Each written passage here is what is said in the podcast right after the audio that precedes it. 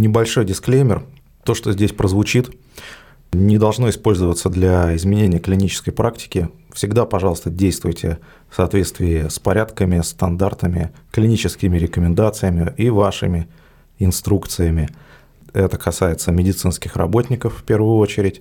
Ну, а те, кто интересуется первой помощью, конечно же, руководствуйтесь утвержденными нашим Минздравом мероприятиями.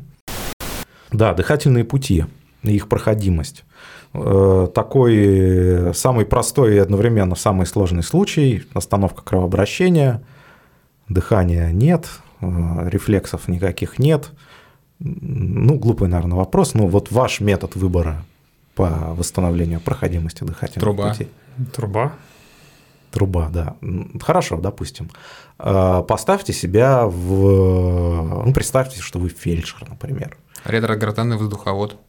Это которые эти комбитюбы, эти-тюбы, ну лучше кинги. Кинги ларингел тюб. Это вот на, ме- на месте фельдшера, с моей точки зрения, это а, то, что должно быть у каждого фельдшера. В То, чем арсенале. должен быть обеспечен каждый фельдшер, вот так вот. Потому что это самая простая чисто механически штука, а, и, по всей видимости, ну, она эффективна.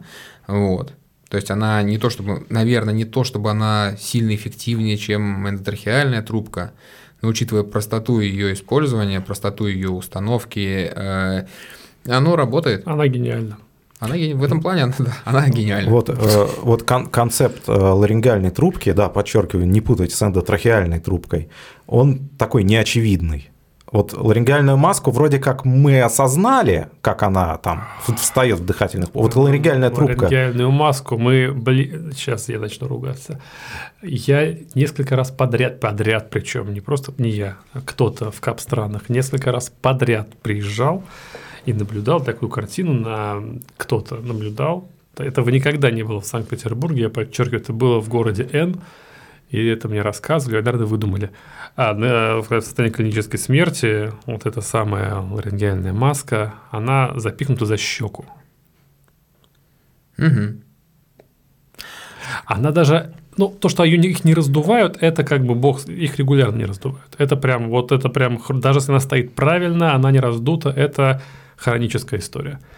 Но когда я несколько раз подряд, кто-то несколько раз подряд увидел эту маску запихнутую вот, вот туда за щеку, и причем подключен правильный аппарат, подключен кислород, Настроен. Щ- Щека парусит. настроено, Да-да-да. и он выдувает, и он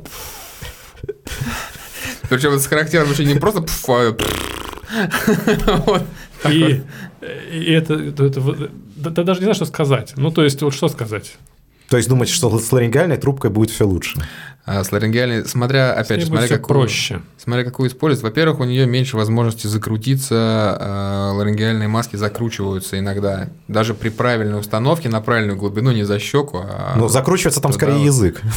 Вот. Не, сама маска заворачивается, то есть у нее кончик начинает подворачиваться, вот, э, либо вперед, либо назад, она может завернуться в любую сторону. Маска это ставится еще. Она, если вы посмотрите там, не знаю, ролики обучающие по этим маскам, мы, ну, что, наверное, все смотрели, да, она ставится, на самом деле, не, вот, вот- правильное движение при постановке ларингеальной маски нужно отрабатывать. Это звучит странно, это звучит необычно, что Что, надо что-то отрабатывать? Да. Дикость какая. То есть Вообще, без сообщения. это вот такой... Сейчас скажи инструкцию прочитать Вот надо. как ее правильно взять, где ее можно мазать гелем, а где категорически нельзя, и каким, как она запихивается, вот эти моменты нужно отрабатывать и хотя бы посмотреть, ну лучше поотрабатывать, что оно не придет вдруг, то есть ты не поставишь ее правильно в стрессовой ситуации, если ты до этого ее никогда не ставил. Это невозможно, потому что вот этот ее, как ее пихают, когда ее берут, ну я просто это ви- видел своими На глазами. Ютубе.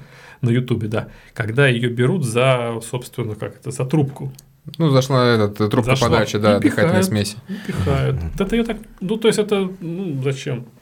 Лучше поставить Вот. это. А вот ретро-гортанные Глиделка. воздуховоды можно так брать и Да, пихать. и Просто нужно. брать и пихать. И они именно так и берутся Да, и пихаются это туда. так и нужно делать.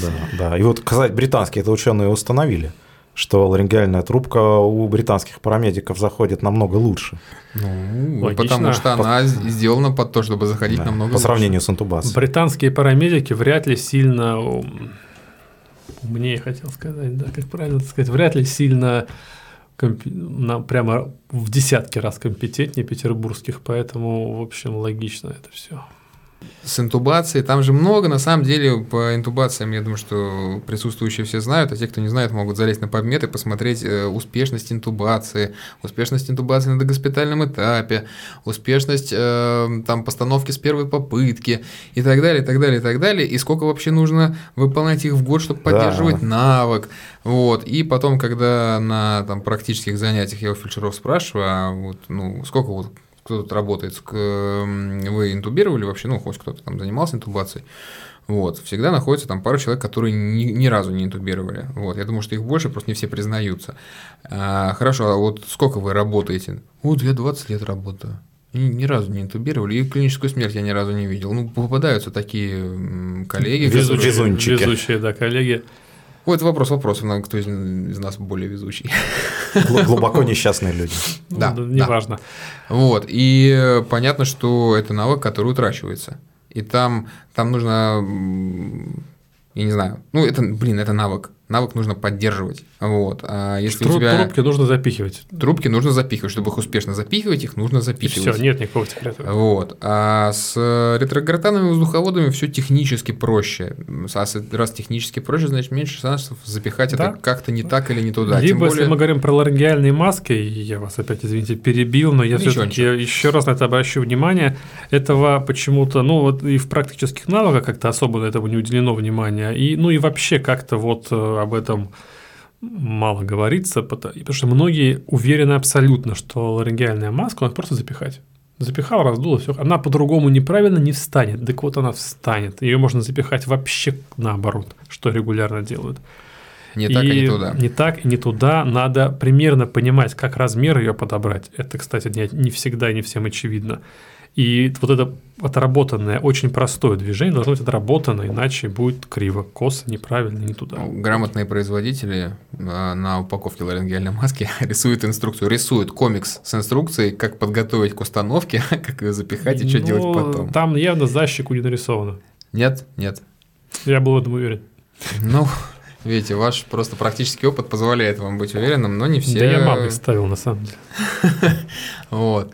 А если мы возьмем, опять же, ну, комбитюб и EasyTube, он под очень ограниченное количество пациентов, а если взять вот эти King Laryngeal Tube, которых несколько разных размеров, так у них еще есть шприц для раздувания там с цветовой дифференциацией штанов, чтобы ты вообще, ну, нету возможности, меньше, там, возможность ошибиться есть всегда. Вот, возможность накосячить есть всегда, но ее значительно меньше. Но если у тебя два шара, то один потерял другой. Да, да, да, да ну, да, ну, в общем, тут примерно так, да. С ними нет вариантов накосячить. Это важно. Усложним ситуацию. Сохраняются какие-то дыхательные движения у пациента. То есть еще есть кровообращение, есть какие-то дыхательные попытки. Э, Все-таки, если это, например, инсульт или ЧМТ, уже там достаточно глубокая кома, может быть, даже и рефлексов нету особо с верхних дыхательных путей. Какую стратегию выберете? В разных... Подожди, мы про дыхательные пути сейчас. Да, да вот сейчас пошел блок про дыхательные пути. В разных изданиях э, встречаются разные показания к интубации трахеи, ну или к, там, к протекции дыхательных путей. Вот где-то там эти показания на 5 страниц перечислены. А вот при шоке там таком-то, а вот при шоке секом-то, а если вот это, а если вот это, в принципе, это все можно свести к трем пунктам. Вот. А есть ли нарушение проходимости или защиты дыхательных путей? Это раз. А, есть ли нарушение вентиляции или оксигенации, это два, и дальнейший курс терапии. Вот. Вообще вот, вот все. Если есть э, какие-то нарушения вот из двух перечисленных первых пунктов, то надо, да, с дыхательными путями разбираться. Вот. И дальнейший курс терапии, но это такой вариант про.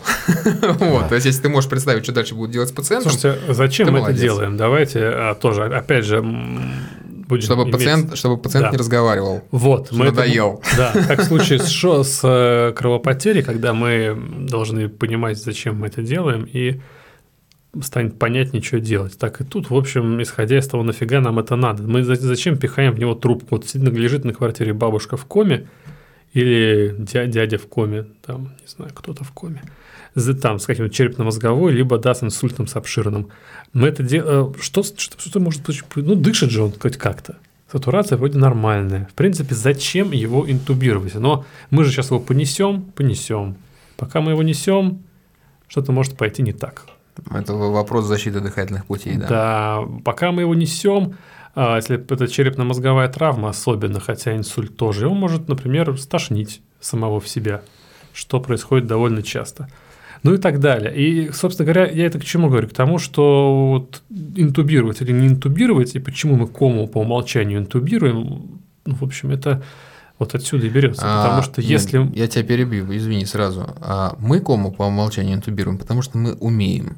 И нам это сделать проще превентивно, чем потом разгребать последствия. Да, потому что потом будут вот, последствия. Потому что если ты возьмешь фельдшера, который не умеет в это, во всякие интубации, и никаких у него э, классных девайсов нету альтернативных, вот, то тут вопрос вопросов. То есть, вот, ну хорошо, он ввел приятные препараты. Можно а во вот. мне сейчас мое неврологическое прошлое пару слов скажет? А нет? Нет? Ну ладно. Ну вот тоже скажу, представь, вот ввел классные нет, препараты. Пусть оно скажет. Пусть скажет. Я с точки Давайте. зрения того, кто я работал неврологом приемного покоя просто, и ну, странная рекомендация, ее нигде нет, но можно желудочный зонд поставить. Ого. Совсем не умеешь интубировать и вообще ничего не можешь делать дыхательными путями, он решит сразу огромную кучу проблем. Если бабушка не поела только что сосисок. Ну, хорошо. Не, ну поставим, да, вот поставим, мы же, мы же можем спровоцировать как раз эту самую регургитацию. А, Ну и в принципе по зонду может подтекать. То есть зонд является, по сути, проводником. А может и нет. А может и нет. А, вопрос, опять Язык же. Язык не западет. В интубации, вот то, что мы говорили про навыки, умения, поддержание навыка и так далее. Хорошо, ввел ты бабушке прекрасные препараты для интубации. Вот. И дальше начинается м, поиск ларингоскопом анатомических ориентиров Подождите, вот, с попутным подожди, выламыванием а как, зубов. А как это, мы, как это мы до препаратов-то дошли? То есть нам что, премедикацию, что ли, надо проводить уже? О, нет, акстись, акстине, какая премедикация? Так, пихай, подержите, я интубировать буду. Не, ну в коме, не, ну в коме пациент. Нет, если кома, кома 3, там, ну да, окей. Кома 3 – это у нас уже, скорее всего, по протоколу экстренных, экстренного доступа к дыхательным путям. Да, даже кома 2. Ну, на самом деле, да, кому действительно иногда получается и без премедикации интубировать. Хотя не, ну, надо опять же, делать вот вопрос у вас, нет, у вас все есть, у вас есть все, все ваши препараты, у вас есть все девайсы, вот ваш золотой стандарт. О чем еще я предпочитаю делать? Да, да. Вот, я предпочитаю э, фентанил, вот, э, бутерат, ну, если мы про череп говорим, про инсульты черепно-мозговые и так далее. Вот, бутерат очень люблю нежно. Э, если у нас не скомпрометирована гемодинамика, то без атропина. Вот, то есть, если у нас есть какие-то ну, явные гемодинамические нарушения, или это мелкий ребенок, ну, до года, условно говоря, тогда атропин. А что у нас там с давлением, вообще с гемодинамикой у пациента? Ну, с гемодинамикой пока не будем усложнять себе жизнь, она стабильная. Ну, и тогда Условно 120 на 80, да, да. тогда э, попутно норадреналин, вот, потому что на, на все наши фентанилы с бутератами давление поедет вниз, поэтому мы превентивно начнем запихивать. 0,1 на килограмм в минуту Микро, обычно, да. Микрограмма, не миллиграмма. Микрограммы, да.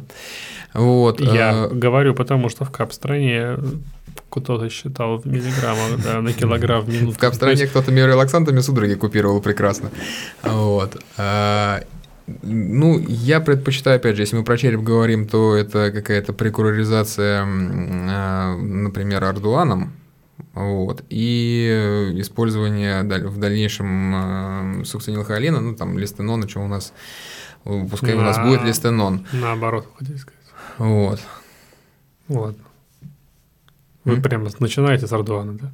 Я начинаю, да, но не с 4 э, миллиграмм же. Миллиграммчик ардуана. А, я понял, понял. То есть вы и... вообще по красоте хотите? Конечно. А что он мне будет на листенон трястись потом, что ли? Согласен. Повысит согласен, внутричерепное давление. Согласен. Вот, не надо на листенон мне тут выдавать вот эти вот э, фасцикуляции. Поэтому миллиграммчик ардуана, потом листенон, потом трубочка, и у нас, если все получилось, и мы красавцы, то оставшийся ардуан, вот тебе, пожалуйста. Да, ну вот Я тоже. Думаю, это идеальный мир. Да, идеальный ну, мир прямо. Вот в буржуйском э, экстренном медицинском дискурсе вот там часто существует э, быстрая последовательная индукция. Там, ну, это, в общем, она и описана.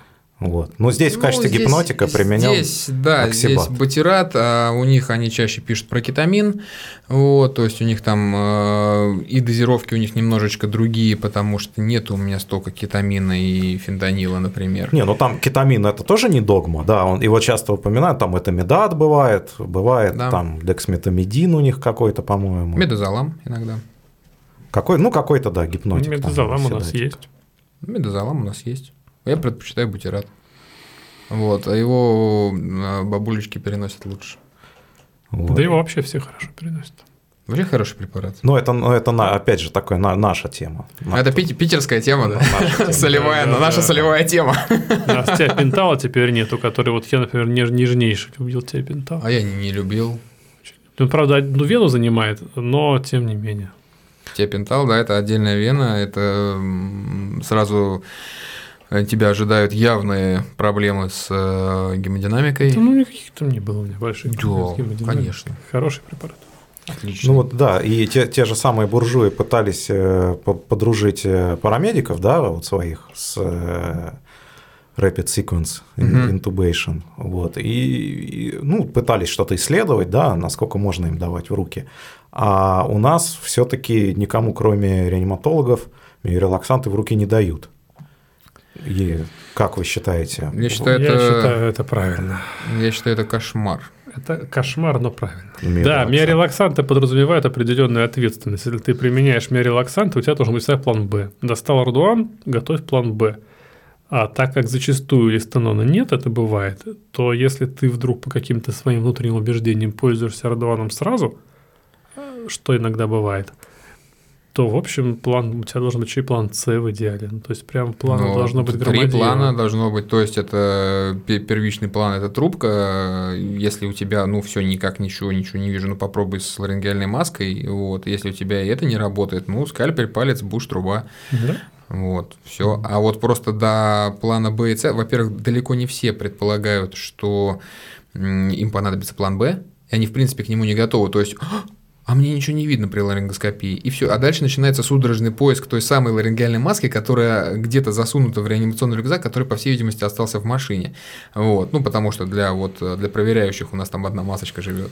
Вот. А про то, чтобы скальпелем что-то разрезать и туда засунуть трубу, это вообще это нет. Это Да, Не это для меня. Вызывает обычно какую-то судорожную реакцию. Вот. Хотя у нас все для этого есть, опять же. Это на самом деле технически тоже достаточно просто. Это проще, чем интубация. Определенно. Потому что я это просто делал не раз. Я тоже. и, в общем, Именно скальпель буш труба. Скальпель вообще без бужа. Скальпель, палец, труба. У меня бужа не было. Ну, я все-таки с бужом. Я без бужа. Ну, нормально. Да нормально, еще, конечно. Еще, еще вот эти есть квик-трахи или трахи-квики. Так А это Квиктрах, это оно не, тоже неплохо, но оно без манжеты. А труба, которая рядом с пальцем залезла, она с манжетой, да тут и тебе и даже без герметизация. манжеты. Хотя, хотя бы без манжеты. просто Хотя бы он задышал у тебя. Потому что если ты купировал судороги ардуаном и, и слишком долго искал ларингеальную маску, то будет нехорошо. Ты купировал судороги вместе с жизнью. Кстати, видел на одной из, из подстанций такой коврик с, с с начерченными а, девайсами для, А, да, для да, да, дыхательных да. путей. Я такой, да, рисовал. Я его уже утащил. Вот. Э, Отличный коврик, э, но я, честно говоря, как сказать, есть несколько вариантов, как подготовиться к интубации. То есть вообще у нас должна быть сначала ну, подготовка не непосредственно интубацию выполнить, у нас должна быть подготовка пациента к этой процедуре. Вот, там преоксигенация, она же потом будет являться еще и реоксигенацией, если у тебя не получилось с первой попытки. Вот, э, у тебя должна быть какая-то медикаментозная подготовка, у тебя должно быть соответствующий набор оборудования на непосредственно план А. Вот, если не получился план А, то оборудование для плана Б, и если не получилось, оборудование для плана С. Да. Вот, для экстренного какого-то спасения уже пациента. Э, Есть э, чек-листы, э, ну, список, по сути, оборудования, которое вот вс- все подготовили, вслух зачитался, все прям по пунктам проверил и погнали. Но это уже больше варианты, наверное, для каких-то плановых вмешательств, то есть это не экстренные. Есть э, чек-листы экстренные, он сокращен. Вот. Есть вариант, вот как один из вариантов чек-листа, это ну, называется либо лист-укладка, либо, э, ну, он, по, по идее, это дампшит называется. Вот. Лист, ну там, я не знаю, метр на полметра, вот, с нанесенными силуэтами оборудования, которое тебе нужно подготовить. Вот. И когда ты все силуэты оборудованием заполнил, по сути, ты готов для того, чтобы эй, выполнять процедуру. Вот. Э, они исследованы, они помогают, во-первых, быстрее готовить оборудование, это раз, быстрее, чем просто чтение чек-листа, и они уменьшают вариабельность раскладки оборудования, то есть э, и человек, который выполняет интубацию, и ассистент или ассистенты знают, что оборудование всегда лежит вот на этом месте, и можно там особо глазами не смотреть, то есть уже на ощупь. Ну, я утрирую, конечно, но по сути вот так вот. Вот, ты всегда знаешь, где это лежит. А, ну, вот из разряда когнитивных лайфхаков опять. Да, да, снижение когнитивной нагрузки, то есть тебе не нужно там каждый раз думать, а где это вот в этой куче, где мне там выковырить срочно, мне нужен скальпель прямо сейчас. Эм, я вот эту штуку нарисовал, один из, ну, собственно, свой вариант, например, я нарисовал цветным, красивым, э, с силуэтами на русском, вот, э, с нашими препаратами и так далее. Я думал, что это э, может помочь там, мне условно в работе, да, чтобы мне не нужно будет там фельдшеру говорить, что нужно по пунктам собирать, вот, что вот так, хопа, листочек, и пользуешься. Вот. Не сработало. Все мне сказали, что пошел ты со своим листочком к черту. Вот. Сказали. Сказали именно так, да. Сказали именно так. Вот. Ну, грубее немножко не суть.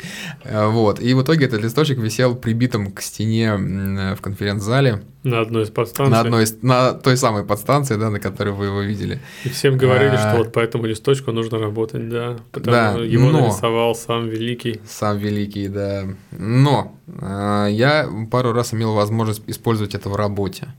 Вот. И в один из разов э, я, как сказать, единственный раз с этим человеком работал. Вот. Человек, который не смог воспользоваться этим листочком. Я не знаю, он не смог прочитать, он не смог оценить э, силуэты оборудования, хотя они там однозначные. Он не смог вот. оценить глубину мысли. Он не смог, короче. То есть э, нужно перед допуском на работу пропускать через тест э, с, с, IQ. Да, даже не IQ, кубики, вот кубики, эти. треугольнички в прорези, а чтобы... Там есть, там есть вариант, могут поделиться на умных и сильных. На умных. Да, вот там, там, там, где все-таки IQ не дотягивает до сопоставления предметов с их контурами, там я видел еще тележки, Там сверху вниз тоже АБЦ. Вы знаете, на самом деле идеальный человек, когда в бригаде есть один умный, один рукастый, один сильный. Вот. Да, я мечтал, мечтал всегда нужен. о такой бригаде. Если нет. человек тележки очень быстро носит, то в принципе тоже пригодится.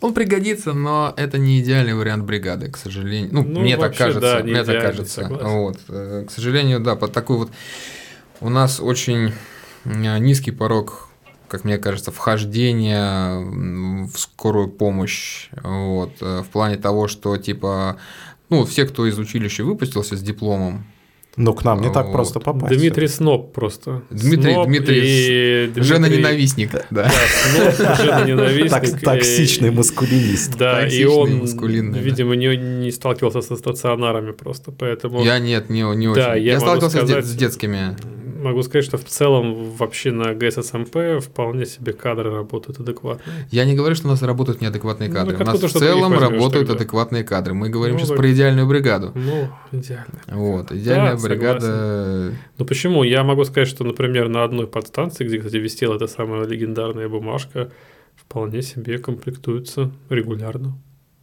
Ну, там... Довольно неплохой да. подбор.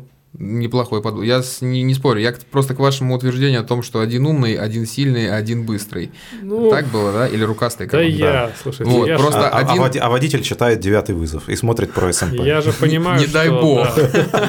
Это, это, кстати, ужасно, когда водитель смотрит про СМП, учится в училище, читает девятый вызов, потому что это просто жуть начинается. Кстати, вот мне кажется, что, я не знаю, как у вас, возможно, у вас тоже, но у меня очень много активных участников без медицинского образования. А у нас тоже достаточно много Да, на канале хватает. пользователей. Не, классно, когда неплохо, когда люди пытаются узнать что-то новое, в том числе и водители СМП. Вот, когда они пытаются узнать что-то новое, это хорошо. Единственное, возникает проблема, когда водитель э, прочитал девятый вызов, э, посмотрел э, канал про СМП, вот, и начинает пытаться раздавать советы, вот, или своими действиями активно участвовать, вот, и рассказывать, что тебе нужно сейчас вот сделать. Вот, ну, на уровне понимания водителя скорой помощи, правда. Это вот вызывает ряд проблем. Мы, к сожалению, таких кадров знаем. Вот. Что касается тому, как, бы, как мы уже начали говорить про релаксанты и про всякие подвохи, да, чем пользуетесь, ну, что там про лайфхаки был вопрос. Я пользуюсь альтернативным набором клинков. Вот, и, соответственно, это мой главный лайфхак. И, в общем, он меня пока подводил всего пару раз, но там просто по объективным причинам были настолько трудные дыхательные пути, что пришлось уходить, в общем, на альтернативные методы. Но в целом прекрасная вещь, рекомендую.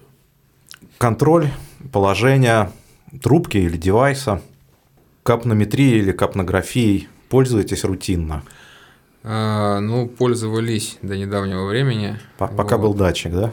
Пока, Да. был, пока не умер датчик. Вот. Э, Хорошая штука, вообще идеально, ну, значительно лучше, чем а, просто послушать ушами. Вот, потому что у меня один раз было, что я конкретно провожу аскультацию, и я вообще не слышу ничего, потому что все у пациента плохо.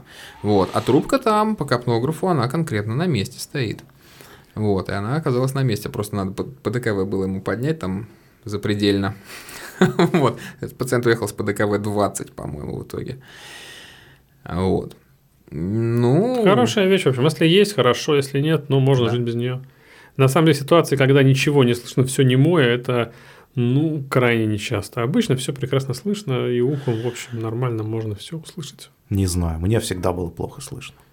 Капнограф... У меня э, уши просто не очень. Капнограф много еще какие проблемы решает, кроме того, чтобы просто Да. послушать. Он многоцелевой. Да, это все-таки медицинское оборудование уже. Не, ну это ваши Прибор. паттерны там вот эти, это уже для, для умных людей.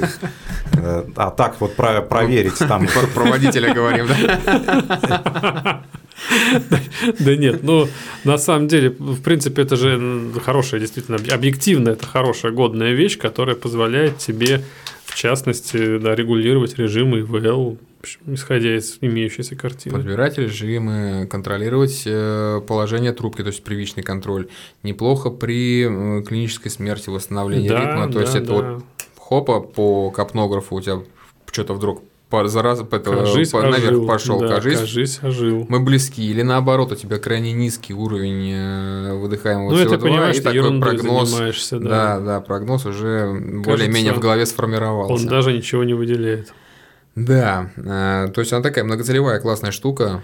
Кстати, да, с точки зрения именно про, опять же, возвращаясь к пересадкам органов и прочего, и здесь э, тоже вот капнограф в числе прочего оборудования, он, ну, пока у нас работал, в общем, несколько раз он даже определял мою дальнейшую тактику при запросе стационара, потому что, понимая, в каком стационаре, ну, хотя бы по- попытаются побороться, а в каком не попытаются, я это при запросе указывал, потому что если ты понимаешь, что там прямо у тебя СО, там СО2 прям на ну, нормальный. То есть, всё, да. то есть он жив. Да, да, он на Лукасе, но, но, черт подери, он скорее жив, чем мертв. То, в общем, это повод, это, то это повод.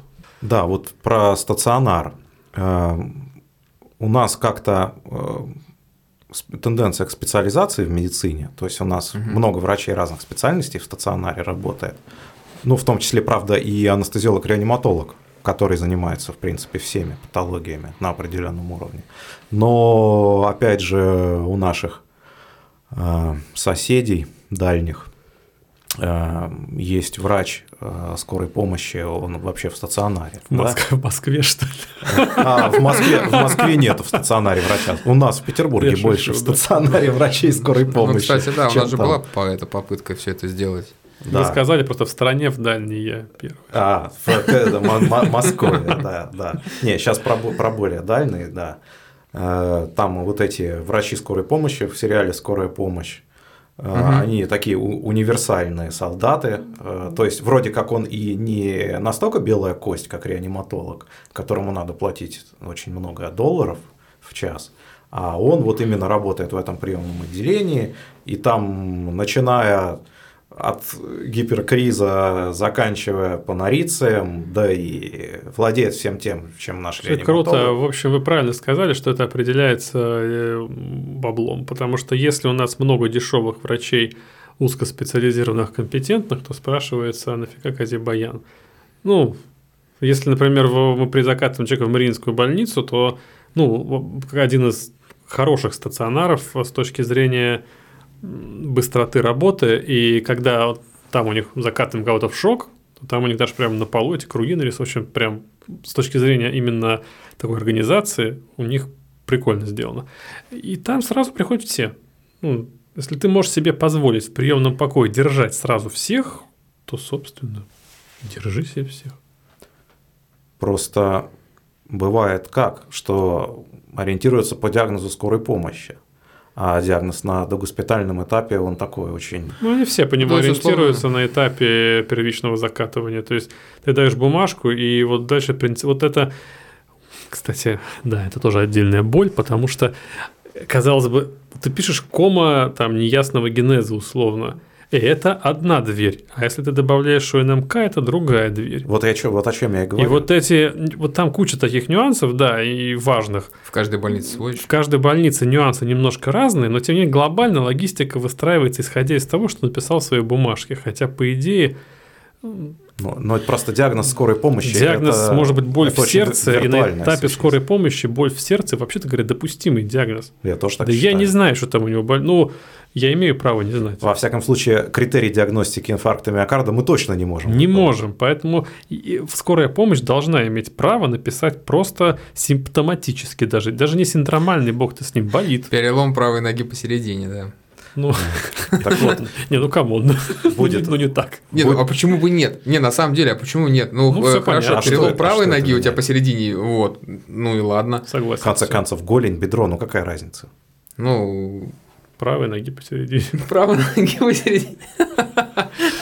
Хорошо. Да. Будет, будет же правильнее, если его встретит там какой-то универсальный доктор, который умеет и инсульт полечить, там, инфаркт и так Слушайте, далее. По идее, доктор-сортировщик. То есть, вот по некоторым да. стационарам э, есть, ну, это не доктор-сортировщик, Он называется, называется ответственный обычно. Вот. Э, то есть, где-то это ответственный врач, а где-то это конкретно врач скорой помощи который работает в приемном отделении. Это вот, э, по-моему, на солидарности они пытались провернуть эту штуку. Да, там был такой вот. в, синем, в синем жилете ходил. А, это, по сути, врач, который занимается сортировкой. То есть, что диагноз, ага, вот это вот быстренько опросник провел, галочки поставил, там, я не знаю, давление, дыхание и так далее. Вот тебе вот туда. На Западе этим медсестра занимается. Вот я хотел сказать, что фельдшера можно поставить. У нас недорого стоит иметь врача. Но у нас, да. Не, у нас просто очень богатая страна. Да, да. Вот. Поэтому... То есть, да, вопрос цены врача у нас можно поставить врача без проблем. Любого, с любым числом сертификатов. Ну вот если профстандарт почитать у кстати, врача скорой помощи. Это организационная работа, кстати распасовка пациентов, это организация, потому что можно еще сертификат по здоровым тоже. На куче, да. Э, скорая, реанимация, терапия, ну, неврология на всякий случай и оргздрав. Всего 5 сертификатов получается. Вы не очень правильно понимаете. Организационная работа. И 80 тысяч рублей зарплата за полторы ставки. Организационная работа – это по МКБ закодировать его. Вот это организационная. Да, я то, что весь комплекс его работы. подожди, какие 80 тысяч на полторы ставки? Он чем занимается? Ну, сортировка тренировкой. Это он вообще руки туда прикладывает хоть свои? Он за полтинник поработает. Ну, допустим, с emergency physician мы разобрались. Не разобрались, но продолжим. Нам, нам он, видимо, не светят в ближайшее время. Они, они все у нас работают в выездных бригадах. А, УЗИ помогает вам в работе? Определенно. Это... Редко, но определенно. А, очень полезная штука. Вот. Ну, а, с моей точки зрения, самое полезное применение УЗИ – это пневмотораксы. Вот, потому что, ну, EFAST протокол и именно пневмоторакс. Вот. Потому что с кровью там, в брюшной полости мы особо ничего не сделаем. А с, ну, перикард, конечно, ну, мы можем пунктировать, вот, но это... Мы хотим пунктировать, но крайне, пока не приходилось. Крайне редкая ситуация, да, просто не попадались еще подобные пациенты. А вот выявление пневмоторакса, да, на ранних стадиях, прям пока это не все не переросло в напряженный пневмоторакс со смещением средостений и так далее, вот, очень полезная штуковина. И, в принципе, это худо-бедно, но используется. Я еще ходил на курсы а, катетеризации вен под УЗИ-контролем. Отдельный прям курс есть. Вот прям на него ходил. Мы там мужественно катетеризировали вены на манекенах. Друг друга их находили. Но, честно говоря, на практике как-то без УЗИ все происходит. Ну, на практике обычно, да, без УЗИшки это все делается. Мне, мне это как раз казалось, что в первую очередь он на скорой для вот, этого нужен. Да, мне тоже так казалось, но практика жизни показала, что нет, потому что вены, как правило, центры ставятся без УЗИ, поскольку ну, центр – это обычно не первичная манипуляция. И когда доходит до центра, чаще всего уже надо пипец, нужно что-то делать надо срочно что-то делать. Надо уже было что-то сделать да, давно. Да, и поэтому надо просто его быстро поставить. А УЗИ обычно с собой мы не взяли. Не всегда оно у нас с собой, не у нас, а у каких-то там кап, в кап-странах, да. Нет, ну УЗИ с собой не взяли, да, имеется в виду, мы УЗИ с собой не взяли в квартиру, если мы в квартире. Ну, да, да, да, да. Ну, да, всю, да. всю машину не заберешь с собой в квартиру да, в любом поэтому случае. Получается, что как бы это хорошая вещь, очень полезная, ценная, нужная, но с нюансами. Ну, я говорю, что вот э, Ефаст именно в плане пневмоторакса.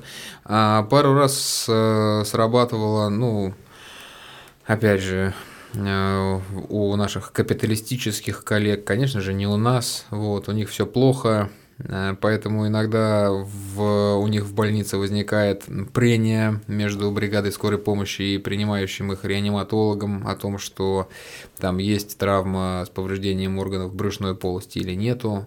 Вот. И когда наши коллеги им показывают картинку с э, аппарата УЗИ, вот, что вот оно есть, ну, меняется поведение врача-реаниматолога. То есть ну, мы, мы, мы протезируем диагностические возможности честно говоря, Да, и честно образом. говоря, я вот еще все, мне ну, давно предлагали, я все-таки сделаю это, я хочу пойти и научиться делать э, хотя бы какие-то базовые вещи для эхокардиографии, освоить то, что да. у меня как раз мой хороший Кстати, приятель и одногруппник в институте, штука.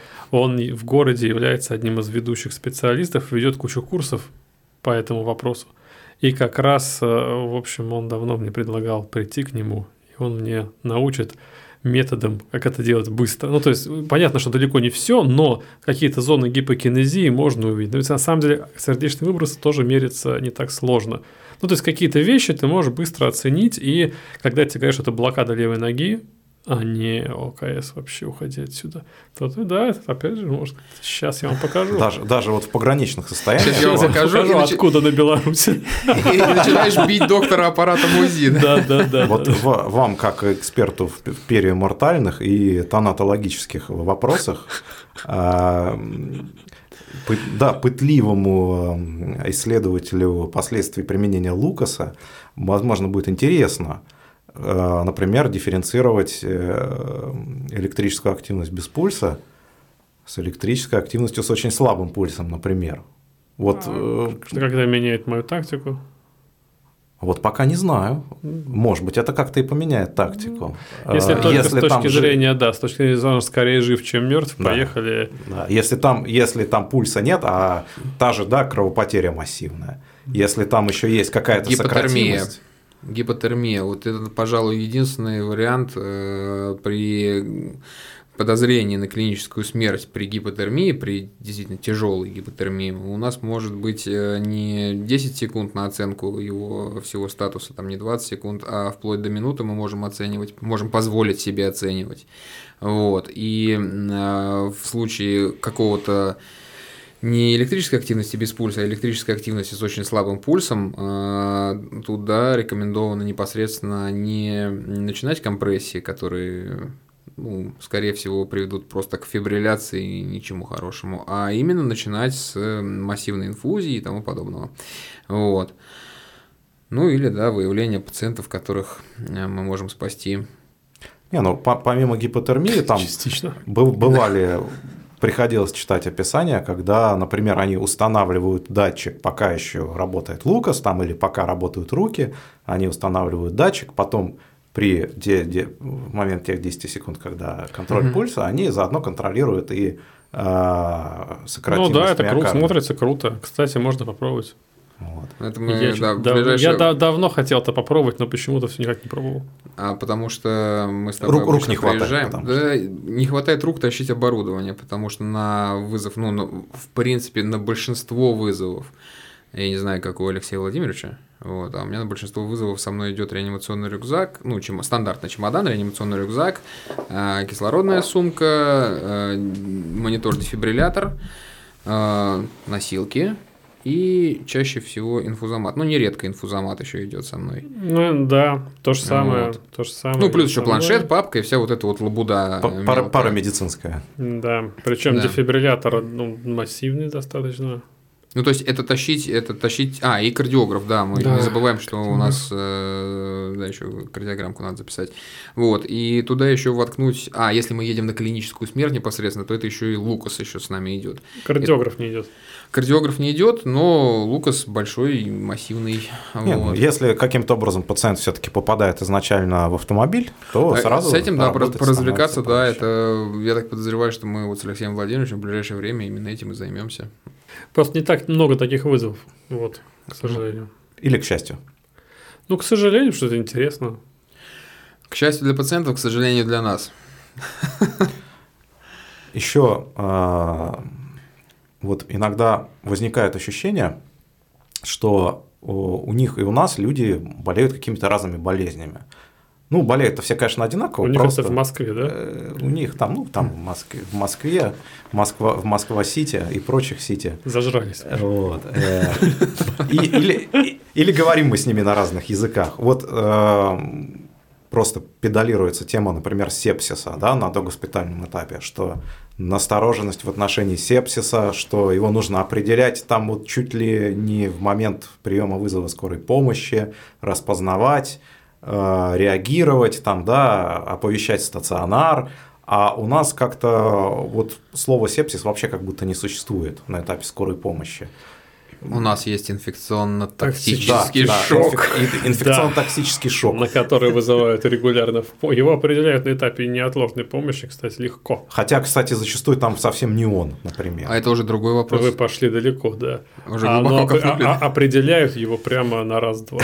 С порога, в принципе. Настороженность высокая. Да-да-да, настороженность высокая, определяют с порога, слышим э, с порога хрипы, там точно есть Да, в инфекционно-токсический принципе, шок. вариант сепсиса, почему нет?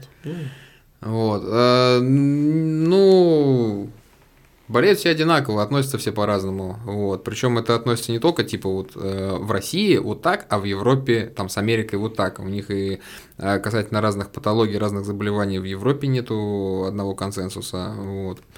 Так что, так что как-то так. От системы зависит, как это все работает и какая логистика. Это, как правило, определяется скорее вопросами эк- экономика логистическими. И обычно, когда ты кто-то начинает где-то в какой-то стране говорить, что надо вот именно так формулировать диагноз, то, как правило, за этим кроется какая-нибудь Возможно. фишка Возможно. именно с маршрутизацией в этом месте. Как у нас, например, для стационаров мега важно, поставила скорая помощь НМК под вопросом или не поставила. Первым он стоит или вторым. Потому что вот невролог должен прям бежать, бежать, бежать или ползти, ползти, ползти. Да. И вообще- Не, вот когда я читаю их, э, да, материалы вот такие, ну да, для скорой помощи по сепсису, мне, мне сразу вспоминаются наши вот эм, э, пропагандистские кампании по поводу инсультов. У нас же тоже вот инсультную настороженность всегда вот Да. акцентируем. Но это действительно важно, в конце Важно, концов. безусловно. Вот. А, ну, про инсульты говорят везде, и у них, и у нас.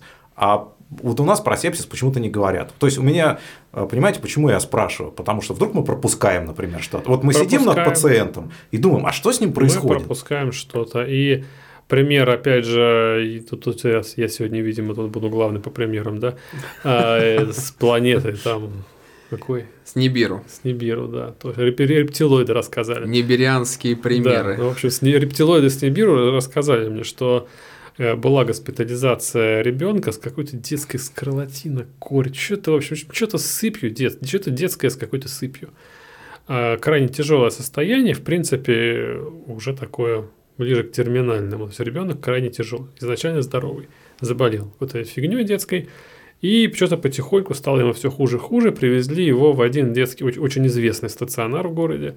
И там выяснилось, что там флегмона бедра, среди прочего. И время от доставки в стационар до констатации биологической смерти там что-то около трех часов. А фишка в том, что в стационаре на Нибиру нет хирурга. Нет хирурга и нет операционной. И, в принципе, понятно, что там перспектива ребенка, возможно, была бы все равно плачевная.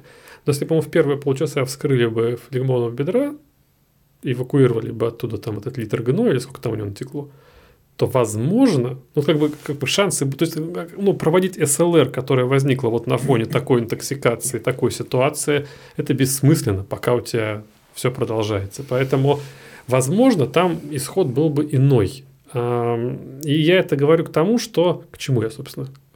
А надо ли ну, констатировать сепсис? А, констатировать констатировать надо, но э, иметь настороженность надо, проводить осмотр надо, и, в принципе, если ты видишь явные признаки какого-то инфекционно-токсического шока, не просто хрипа с порога, а прямо шока, то надо, надо все-таки провести осмотр и понять, а нет ли здесь чего-то такого еще. То есть не просто пневмония там под вопросом или корь с шоком, а как-то, в общем, немножко подумать головой, и от этого изменится тактика. От этого изменится маршрутизация, которая в некоторых случаях имеет прямо принципиальную, ну, вот она прям принципиально Конечно. решает... Э, Есть хирург или нет, да. Да, это такие случаи есть, они просто нужно держать в голове, потому что в большинстве случаев это не так важно в конце концов. Ну, ну пневмония и пневмония. Если ты пишешь там дальше ИТШ, не пишешь ИТШ, все равно в одно и то же место поедет и все. А бывает это не так. Вот тут это важно. Ну, в конце концов, да, пневмония с нормальным давлением или пневмония с низким давлением. Ну да. И в любом да. случае хирург ей не нужен, не, не нужен. пока там нет абсцесса. Ну да. Ну, опять же, сепсис, он э, когда ты говоришь такие слова, как ИТШ или сепсис говоришь, должен ну, хотя бы держать в голове вопрос, откуда, но все ну равно... Ну, да. Источник бы, должен быть какой-то. Где? Ну, просто пневмония, просто ОРВИ, и вот тебе вдруг сепсис ИТШ, так, ну, как бы так не работает. Должно быть, что-то должно быть. Ну, поищи, посмотри, может, там реально флегмона на пол ноги, и это будет, э, ну, на Нибиру, не знаю, у нас Косинова, например. Ну, то есть, а если ты приведешь не туда, то, возможно, там окажется ответственный врач, который скажет, нет, оформляем перевод. Я, кстати, не уверен, что и в Косинову бы обрадовались. Ну, не важно. Пациент с флегмоной и шоком. Ну, ему никто не обрадуется. Просто важна маршрутизация, потому что а, потом будет перевод. Это еще 2, там, 3-4 часа, и это бывает нехорошо. Кстати, вот э, дети, да, и э, какие-то, может быть, вещи, которые вы посоветуете фельдшеру или врачу, который боится детей, в общем-то, что закономерно. Не боятся детей. Не боятся детей. Первая вещь, э, которую я посоветую э, фельдшеру или врачу при работе с детьми, надо понять, что в плане экстренной помощи э, ребенок практически не отличается от взрослого, ну, и мы имеем в виду какие-то критические ситуации, да, а ребенок не отличается от взрослого практически ничем. Диаметр трубок и дозировки препаратов отличаются. Вот. А все остальное, ну, есть у него нарушение дыхания, протезируй. А, есть у него а, нарушения гемодинамические, протезируй. Ну, применяй соответствующие препараты или аппараты. Вот как бы... Нормы помнить. По детям очень важно, и это на самом деле проблема. Я сейчас приведу случай с планетой Нибиру, опять можно? Да, Я сегодня по случаю. Нужно, нужно. Вот, а, значит, эм, очень много кто, причем Тоторста была, по-моему, даже на Нибиру вызывала детская неотложка. Ну, то есть, как-то вот совсем была в этом плане ситуация. Что-то у них рептилоидов там совсем все плохо. У рептилоидов, да, плохо было все. А, значит, надо помнить, что через некоторые, некоторые параметры у детей сильно разные, вот прям сильно отличаются. И если у тебя ребенок 17 дней с ЧСС 50, то это клиническая смерть. Это вообще-то ты уже должен проводить компрессии.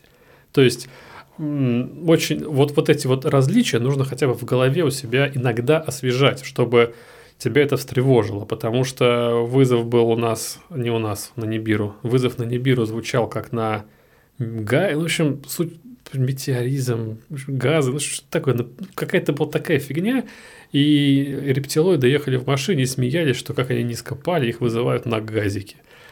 А по факту там газики были синего цвета на подвздохах из ЧСС-50. И газиком положили масочку рядом с личиком, и вот она там лежала, из нее шел какой-то кислород. Ну, а, а что, он вот же они дышит? и газики, кстати, Газики, из масочки. да, из масочки. Еще он же дышит, тоже пузико напряжено, он дышит.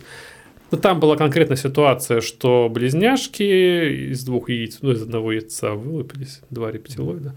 А Их, значит, э, рептилоиды млекопитающие, их кормили, их кормила мама молоком, а одного накормила так, что у него аж пузо раздулось, на спину положила и пошла второго кормить, и он отрыгнул. Ну и, в общем, дальше сценарий развивался не очень позитивно. Но к чему я это говорю? К тому, что они все правильно замерили. У них даже в болесте передачи, по-моему, была ЧСС-50. То есть они, в принципе, все сделали. Ну, то есть, ну, просто так не насторожило. То есть, не, что ребенок 17 дней, ЧСС-50 это вообще-то триггер к, ну, к серьезным дальнейшим. Это прямо ой-ой. Вот. Да. А второй момент, который с детьми, ну, это больше характерно вот именно для совсем мелких детей. М, Ну, это, наверное, до полугода, а то еще младше.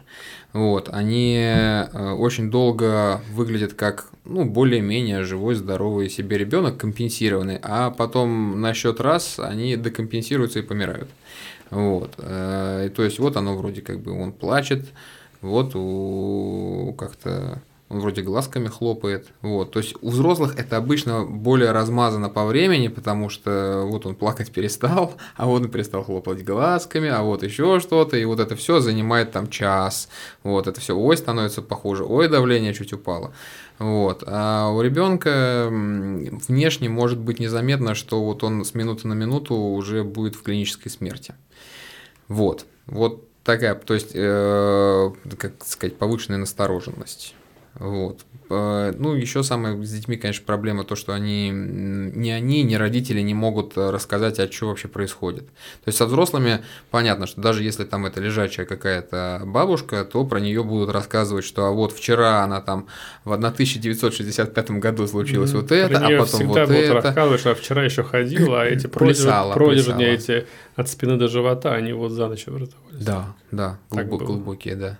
Так э, случается с ними. Но в любом случае, они чаще всего будут рассказывать, что вот а, там два дня назад бабушка пожаловалась на это, потом она начала жаловаться вот на это, потом она перестала есть, а потом она перестала вот это. Да, но а мы ребенок помним вроде бы... доктора Хауса, все врут, поэтому мы... Да, да, мы им не очень доверяем, но в любом случае что-то вот такое нам рассказывают, размазанное в несколько дней. А про детей такого чаще всего не рассказывают. Ну, как бы вот был здоровый, а сейчас что-то не очень. В общем, и- и- из, из мира ветеринарии у нас такие получаются. Ну да. Вот, это вот совсем мелкие дети, потому что ну, он ни на что не жалуется, в принципе, а что? Вот, и с ним ничего не происходит, никуда не ходит. Он, в принципе, не ходит. И Потому под что себя тоже уже два дня не ходит, поэтому А вот под себя и два дня не ходит. А под себя два дня не ходит, это наоборот считается, ну, нормально, ну, в смысле, как позитивно, меньше памперса менять надо. Че, улучшился же? Вот. Памперс. Памперс улучшился, да. Э, Родители не очень понимают, что происходит что-то не то, не могут нормально, адекватно вам рассказать, у вас, соответственно, не развивается какая-то настороженность, а из этого идет э, такое отношение ко всему происходящему, что ну как-то и вроде ничего. Вот, а оказывается, что там все уже очень все плохо. Да, Не, ну, так в- бывает. В, конце концов, э, да, на, на тысячу вызовов, э, где все заканчивается банальным ОРВИ, приходится один вызов, где это перетекает, да, в менингококковый сепсис или Да. в э, какой-нибудь миокардит, да, фульминантный. Вот Слушайте, вот эти слова, честно говоря, да, не так часто звучат. Гораздо чаще в отношении детей, во всяком случае, у меня звучат отравления, в том числе с целью, да, и причем в довольно юном возрасте почему-то. И нет, травмы. Вот это как-то более банально. Ну, это внешнее воздействие. Тут хотя бы. Ну, тоже надо заподозрить, кстати. Ну, не, всег- не всегда, всё получается. очевидно, да. Не всегда получается, да. Ну, А это как-то не всегда а, получается. слушайте, еще, про, кстати, тоже важный момент. Вот это вот тоже сейчас будет случай с планетой Нибиру. А у нас там время-то есть, все пронебировано. Время? В общем, а, де... Насчет да. детей, в некоторых случаях важно заподозрить, что это дети.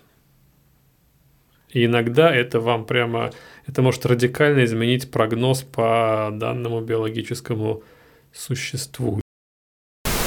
А вот эм, я еще, кстати, дополню. Алексей говорил о том, что нужно помнить возрастные нормы по ЧСС, например, и помнить, сколько там препарата надо вводить на килограмм массы тела. Мгм. Вот. А Не я надо? считаю, а я считаю, не надо. Да, да ты не запомнишь это все. Ну, если ты этим нерегулярно не пользуешься, не запомнишь. Вот, делай подсказки, ну, я не знаю, банально в телефон У э, меня скачай. приложение стоит. Окей, Google, вот, а сколько ЧСС там в 5 лет? У меня Вот, а- табличка сохранена. Я Есть. регулярно сталкиваюсь, у меня сохранена Вот, равно. вот. При том, что ты регулярно сталкиваешься, да, у тебя сохранена табличка в телефоне, у меня в телефоне огромное количество всевозможных табличек, тоже, да. шкал и так Да. далее. Вот как ведь, а, какие мы Туп- рептилоидоведы. Туп- Да, Туповатые. со времен, туповатые. со времен статьи на девятом вызове, очень старой статьи, еще там ВКонтакте и на сайте про ленту Брасилоу, регулярно пишут люди, спрашивают, а у нас есть в России А у нас лента есть, Брасилоу?» есть лента, да, у нас тут на столе э, есть лента экспресс расчета дозировок и параметров сердечно-легочной реанимации в педиатрии. Издательская группа э, Геотар Медиа. Подготовили Хлебников и Филимонов. Лента Хлебникова. Вот. А, Лента Хлебникова, да, у нас не Брасилоу Color Scale, у нас лента Хлебникова. Color вот. scale. А, Хлебников Color Scale, да, своя.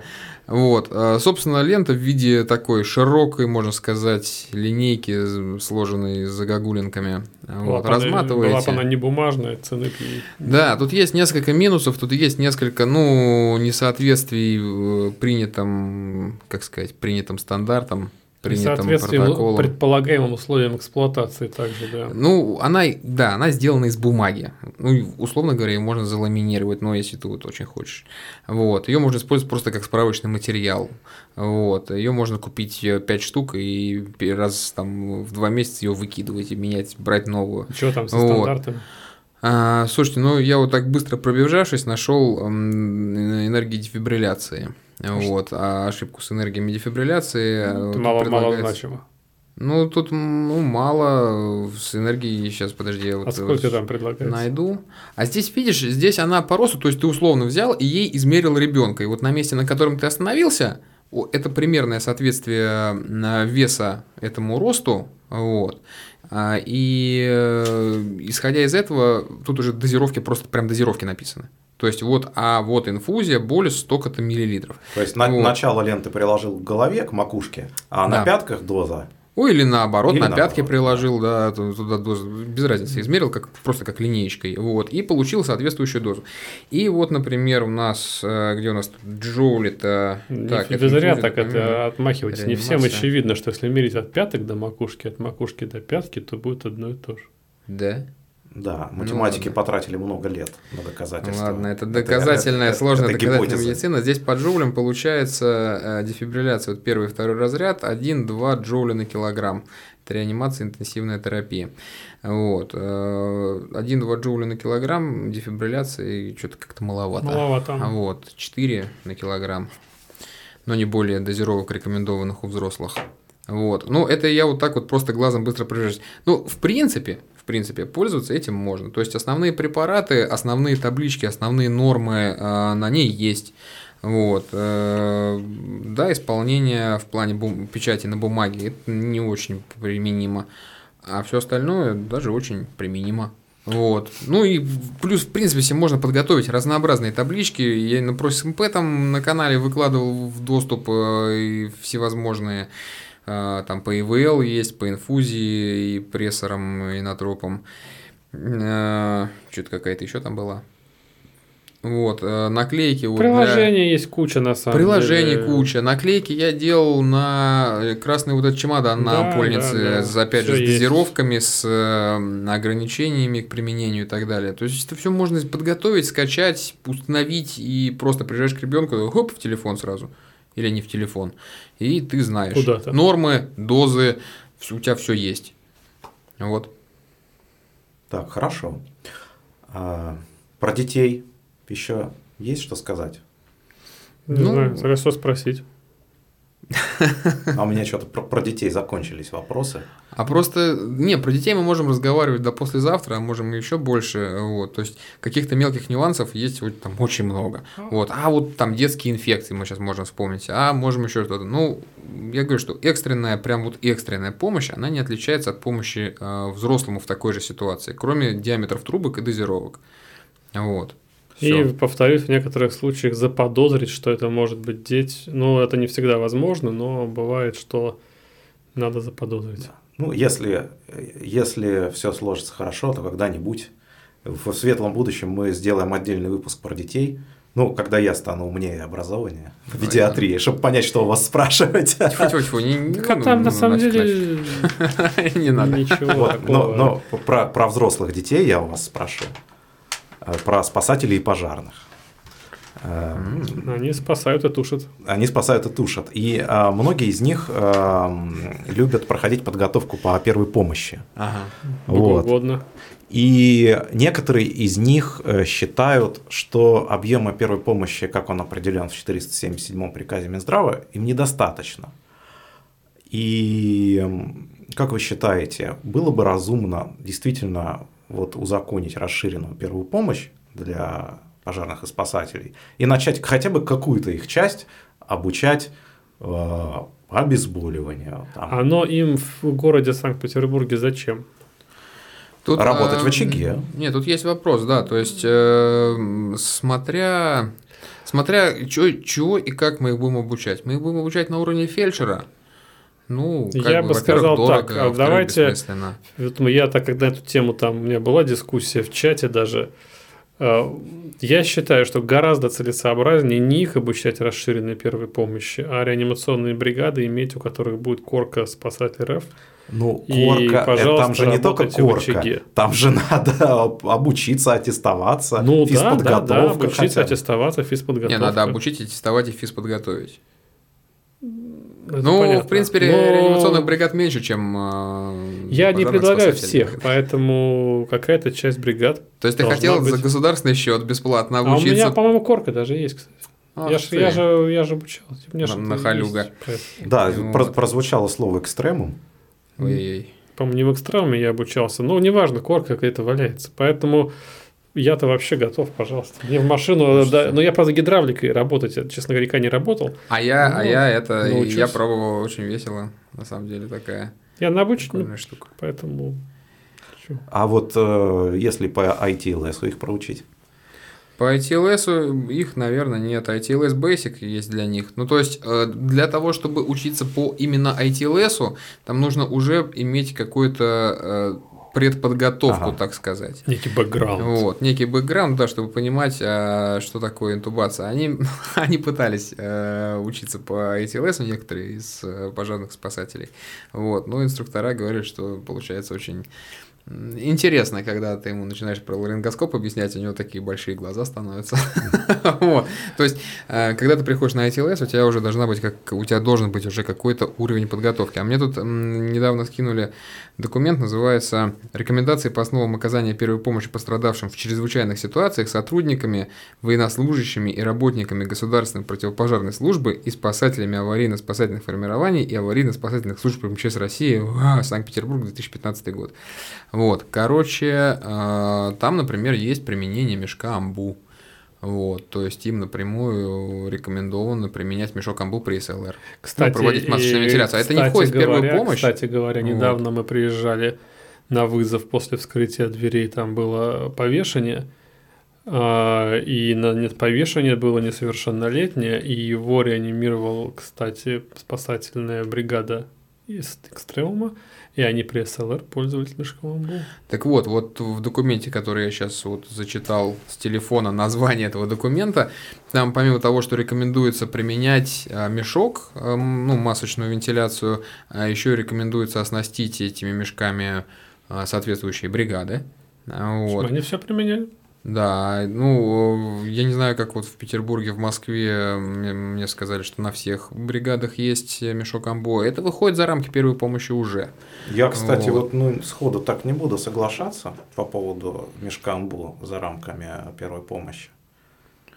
Ну, оно, я, сейчас, нет. я сейчас приказик-то подниму. Там в приказике написано, что и других устройств, без объяснения каких устройств. Вот. Да. Ну, за рамки вот, я не знаю, классического понимания того, что такое первая помощь, оно как-то вылезает. То есть, типа, это, типа это уже ап- типа аппаратная ИВЛ уже. О, Условно, да. Можно и так сказать, конечно, что это аппаратный ИВЛ. Вот. Ну, как сказать. Э, Мешком и маской нужно уметь пользоваться. Удержание в плане вот всевозможных доступов к дыхательным путям, правильное удержание маски при проведении ИВЛ мешком – это один из самых сложных именно Вообще, мануальных да. навыков. Соглашусь, это сложнее, чем интубация точно. Сложнее, чем интубация, однозначно сложнее, чем коникотомия. Вот. Ну, вот Ну просто- да. Вы, кстати, вот вы, кстати, унижаете коникотомию. Постоянно, я заметил. Да не то, что унижаешь, Вы все говорите, что она проще, чем боятся, интубация. ее почему-то ее массово боятся, и когда ты либо приводишь в стационар человека про- с дыркой и в горле, либо делаешь. что ты там еще кому-то говоришь, такой, «А, это что? Это, господи, как так? Ну, то есть, э, какой-то такая к ней пиетета, на самом деле, она как манипуляция именно руками, она действительно проще. Вот. Ну, именно как мануальный навык, да, она простая. Вот. Так это что- не идеальный способ обеспечения дыхательных путей, на самом деле, но Искусственное дыхание с использованием устройства для искусственного дыхания в перечне мероприятий по оказанию первой помощи. Да. В соответствии с утвержденными требованиями комплектации укладок наборов комплектов. Так что... ну, значит, есть, да. Ну, условно говоря, да, хорошо входит, входит в Хотя, помощь. опять же, да, вот мы с вами, как люди обученные, да, вроде как, масочная ИВЛ, да, Мгм. можем поспорить, что это э, адекватно выполнять ее очень сложно. Ну, не очень сложно, но да. Ну, надо поддерживать этот Надо навык. поддерживать Тренироваться и поддерживать навык. Не, вот ребята, к которым мы приехали, они ну, все, у них все хорошо было. Прям красиво. А МСЛР выполнялся красиво. Вот. Это прекрасно, кстати. Что, что спасатели Я, да, мо- могут, спаса- умеют это были и, и не боятся. спасатели, и они делали все красиво.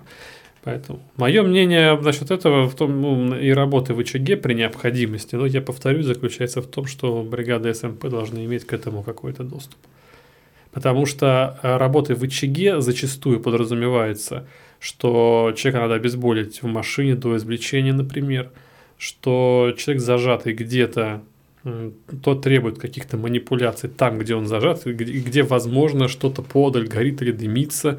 Ну, вот такие где он чем-то привален, пока его не достали, ну и так далее. И в этих ситуациях, безусловно, какой-то должен быть механизм. Кроме того, на мой взгляд, в каких-то случаях извлечения из машины и банального вскрытия дверей, ну, понятно, что это все очень усложняется юридически сразу же, но тем не менее, ну, стыковать 10 служб, когда это, в принципе, может быть одна, тем более там все равно три человека, и они, в принципе, в состоянии бензорезом, ну, большинство из них вскрыть дверь.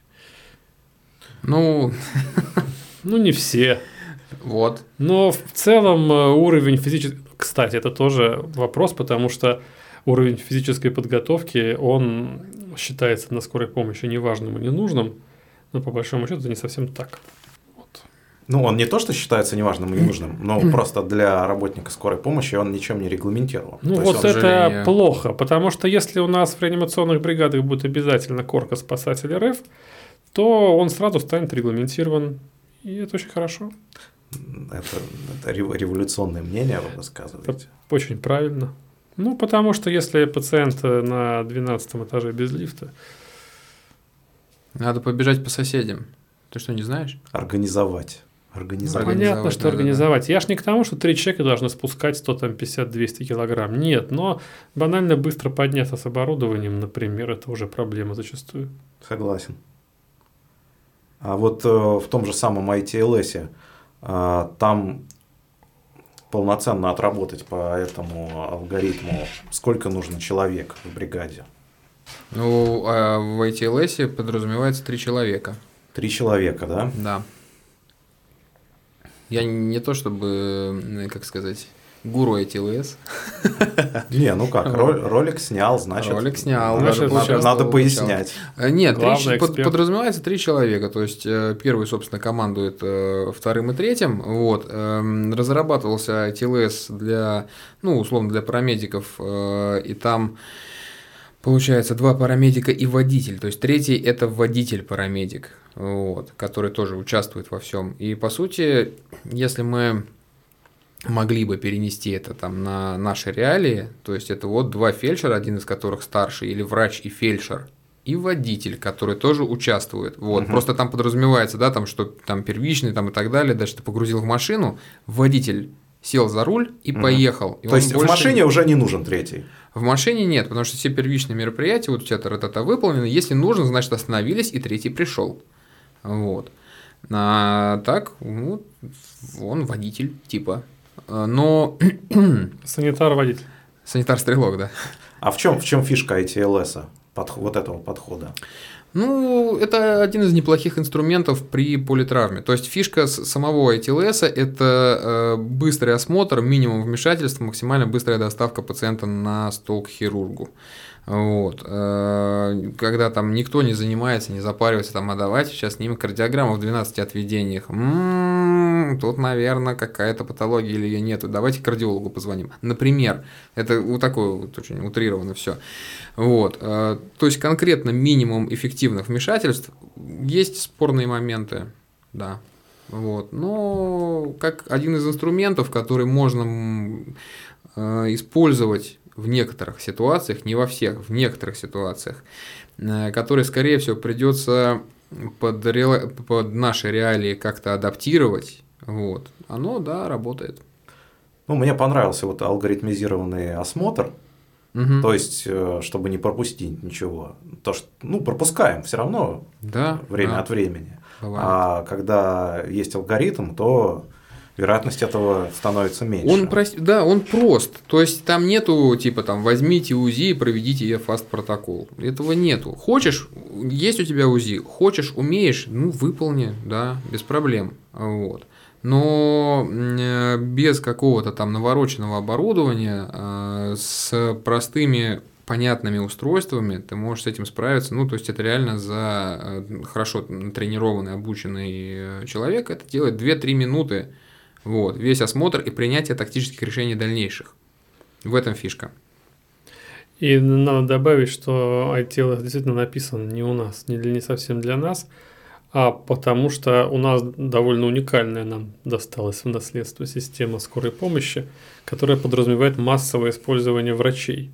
Это вообще казуистика и нонсенс, но она у нас есть, и в целом это ресурс, да, который, как бы казалось бы, требует каких-то еще протоколов иных отличных от ITLS, но их нет, поэтому ITLS нормально. Массовое использование врачей для доставки каптоприла. Массовое, это хорошо, если каптоприла.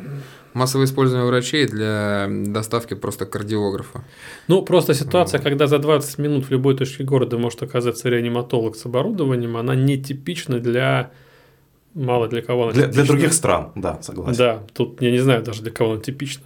Поэтому это довольно крутой ресурс, который в целом используется, конечно, странно временами.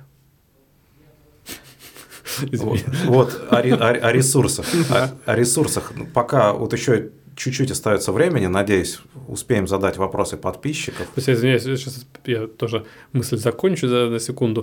То есть, э, как бы реаниматологу, который в голове больше трех извилин, сертификат не куплен, есть опыт работы и так далее, он может без этого обойтись. Ну, потому что зачастую в силу там многих вещей ему не нужен алгоритм, он многие вещи так видит. Ну, то есть, нахрена ему алгоритм, если и так все понятно?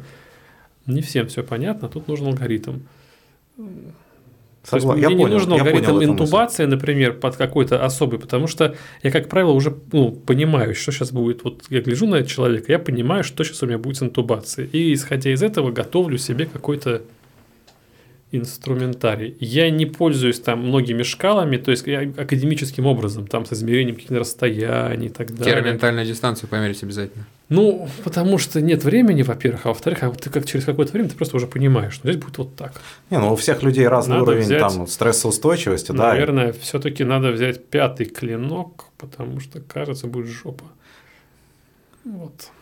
Тут, опять же, вопрос с планированием – это когда все залетело из первой попытки, это нормально, а когда не могу вентилировать, не могу оксигенировать, вот тут уже это есть план или плохая нет. подготовка просто. Ну, в смысле, плохая на уровне его подготовки. Ты взял не то, не туда, и не подумал о том, что будет, если. Очень редко эта ситуация, которая развивается объективно, обычно субъективно, набор субъективных ошибок. Ну,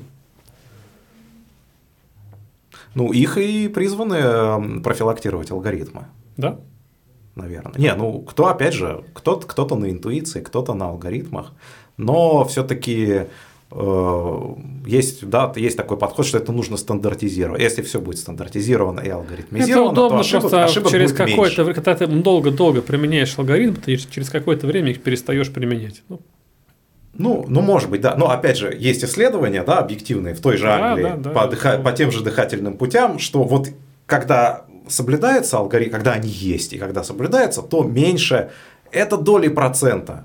Вот эти трудные дыхательные пути и плохие исходы, это их немного. Да. Но Ну, когда как это сказать, меня сотни тысяч раз- пациентов, это да, у- уже... у меня один раз был мне в течение месяца было, слушайте, подряд, наверное, штук 5-6 интубаций с трудными дыхательными путями. Не потому, что руки из попы стали расти, а потому, что вот так вот оно случилось.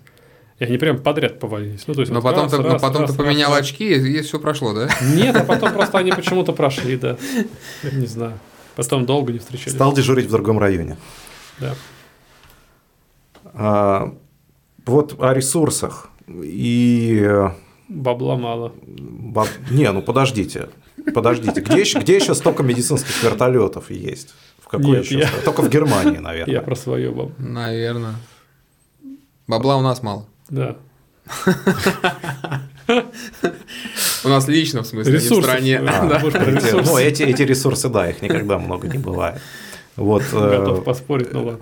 что- что, что-нибудь из, э, из, из арсенала вертолетного доктора, как какой-нибудь показательный случай. Когда вот, ну, когда нужна была санитарная авиация. вот О, прям. это их есть у меня. А Вот, это Да. ДТП на э, дамбе перед прямо съездом на Кронштадт. А Вот. Там вертолетная служба отработала просто шикарно. Вот, а все остальные облажались. Вертолетная служба не едет на ДТП. Так она это на- летит на... ДТП, потому что она не едет, она летит. Это на Она Нибиру было. На Нибиру Алексей. только ДТП теперь летает, поэтому. Ну, было когда-то. Вот. Не, просто там такая ситуация, что в Кронштадт не съехать, потому что здесь огромный пробан, и все, все встало от Кронштадта вот до конца дамбы. Вот, не подъехать экстренным службам, потому что тут все стоит, потому что все молодцы. Вот, нужно же, ну, если ты в пробку встал, нужно обязательно прижаться к тому, кто стоит перед тобой, так, чтобы было не сдвинуться. Вот, а потом сидеть и ныть, э, что, ой, у меня закончился бензин и вода, потому что, ну, ни в коем случае нельзя глушить двигатель, а, вот, а, летом. А, Ну, а вообще в идеале кого-нибудь, э, ну, стукнуть в машину, притереть соседнюю, вот, чтобы вообще было не сдвинуться. вот, поэтому экстренным службам на машинах подъехать туда было крайне сложно. Организовать пути объезда никак, потому что у тебя вокруг Финский залив, вокруг дамбы. Ну, объезжать встречная некуда. дамба, экстренные службы, так как у них нет Вот. рации, они вообще с, с информационным обменом не очень, то Плюс к ним еще, тоже есть вопросы. Плюс еще проблема была в том, что это, да, э, Кронштадт, он как бы вроде как отдельный город, а вроде как не очень, но со своими службами, и не всегда у них есть э, взаимодействие какое-то налажено. Вот. А вертолет пролететь может, прилетел. Вот мы успели два раза оттуда с двумя пациентами, точнее, слетать вот, до НИИ скорой помощи. А так как вертолет летит э, с достаточно высокой скоростью э, и по прямой, а не по дороге, вот, то это конкретно вот два пациента быстренько оттуда мы эвакуировали. Вот, пока остальные экстренные службы туда подъезжали. Вот, да, применение вертолета. Применение внутри города я смысла вообще не вижу. Э, В Петербурге еще проблема с посадками, потому что, ну, в центре провода натянуты по всем э, э, спальным районам, там тоже нередко провода натянуты. Приземляться тяжело. Их не видно. Вот. э, Стационаров большое количество, и бригад скорой помощи тоже большое количество. То есть там доезд э, скорой до э, непосредственно места и доставка пациента с места до больницы. Ну, что вертолет только взлетит к этому времени. Ну, типа того. Он взлетает тоже не очень быстро. То есть чаще всего это вот, ну, неплохо вертолет работает на там Ленинградскую область. Что-то такое еще, да, из разряда экзотики, там, Формула-1.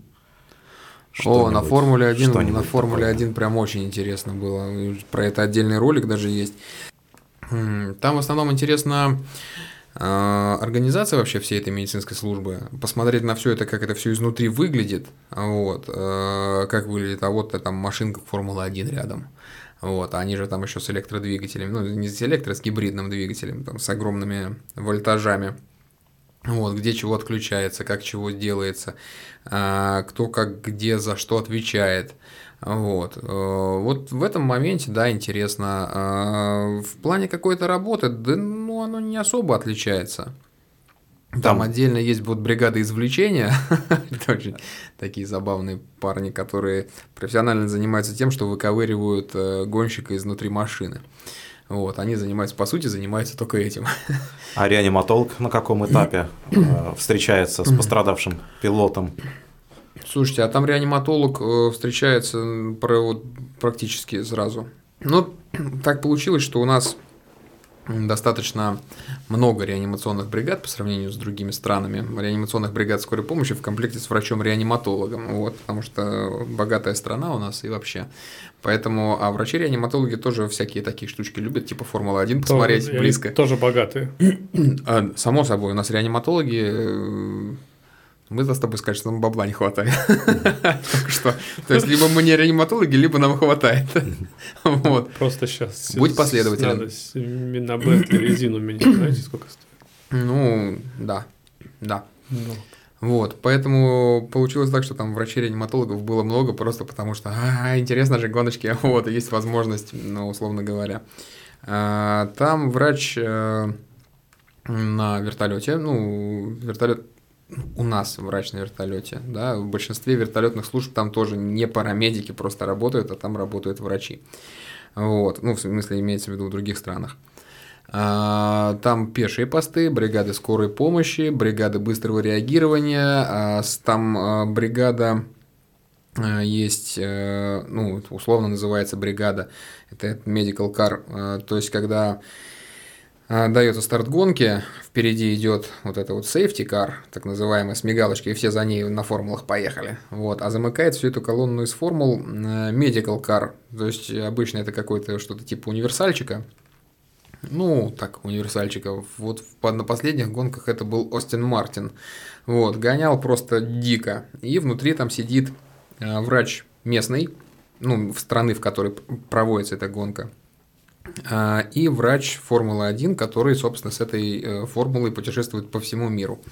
Вот, потому что у врача Формулы-1 сертификатов каждой страны быть, к сожалению, не может. И он чисто, ну, юридически не может работать в каждой стране. Ему не пройти аккредитацию. Можно сказать, что это работа мечты. Да, а, а, да, вот, а рядом с ним сидит местный доктор. На, на Формуле 1. Классно. Тебя водитель возит на Астон Мартине на Формуле 1, за Формулой 1. Вот. Ну и они вот первый круг полностью проходят за гонщиками. э, Вот. И если что, то есть они вот это прям такое самое быстро реагирующее э, медицинское звено с, с доктором. И было пару случаев, когда прям э, а, вот это срабатывало. То есть, когда в первом круге, когда машины еще друг к другу близко, часто очень происходит у них там всякие столкновения, вылеты и так далее. Вот, и можно посмотреть, как срабатывает бригада вот этого именно medical car, когда влетает машина э, формулы в отбойник, загорается э, гонщик внутри этой машины, горит вообще все вокруг, вот, и э, этот доктор Medical Car вытаскивает просто из, из, просто из, из пламени, вот, из всего этого горящего бурева вытаскивает оттуда гонщика, ну и у гонщика, собственно, там ожоги кистей неглубокие, вот, и частично там ожоги лица, то есть он отделался вообще ничем, а выглядит просто настолько дико, что там, ну, ну, ну все, там, вот сейчас там будут просто угольки, а не, он даже ногами оттуда идет, смотрите-ка, прикольно как. Окей, спасибо. Еще есть немножко времени, чтобы вопросы от подписчиков задать. Показано ли физическое охлаждение ожогов глубже второй степени? Ну, Там звучат третьей, четвертой степени. Ну, хотите, охлаждайте. Вот, там э, больше идет вопрос э, в том, что, ну, во-первых, четвертую степень там особо охлаждать Вот нечего. я хотел сказать, а что там охлаждать? Ну, ну, ну, вообще, да, смысла особого нет. Ну, это я бы именно про сказал, четвёртую. Покажно тушить. Ну, ну, не тлело там. Главное, не дуть кислородом туда, да? Ну, как-то так. Что, что там охлаждать? Не по охлаждению. Вот. Опять же, и можно очень вернемся к этому гиповолемическому шоку. Зачем? Ну, Ну, мы чтобы- охлаждаем зачем? Чтобы не повредились подлежащие ткани. Да, чтобы отвести избыток тепла. Ну, давайте да, вот, вы- выражаться правильно. А, Потому что, когда мы убрали ну, агент, ну, который воздействует теплом, то это тепло, которое там в тканях еще сконцентрировано, оно еще отдается в атмосферу слишком медленно и повреждает все вокруг. Да. Да. оно отдается и наружу, и внутрь. Ну, это И как чтобы- остывающий чайник, Да, получается. и- Нет, Вскипевший как- чайник остывает далеко не сразу. Как, как стейк, Да, который да, надо да. еще подержать. Вот, и чтобы это спрофилактировать, мы охлаждаем. Если там есть что профилактировать, мы охлаждаем. Если это четвертая степень, то это обугливание, по сути, там всех мягких тканей, ну, я не Ну да. знаю.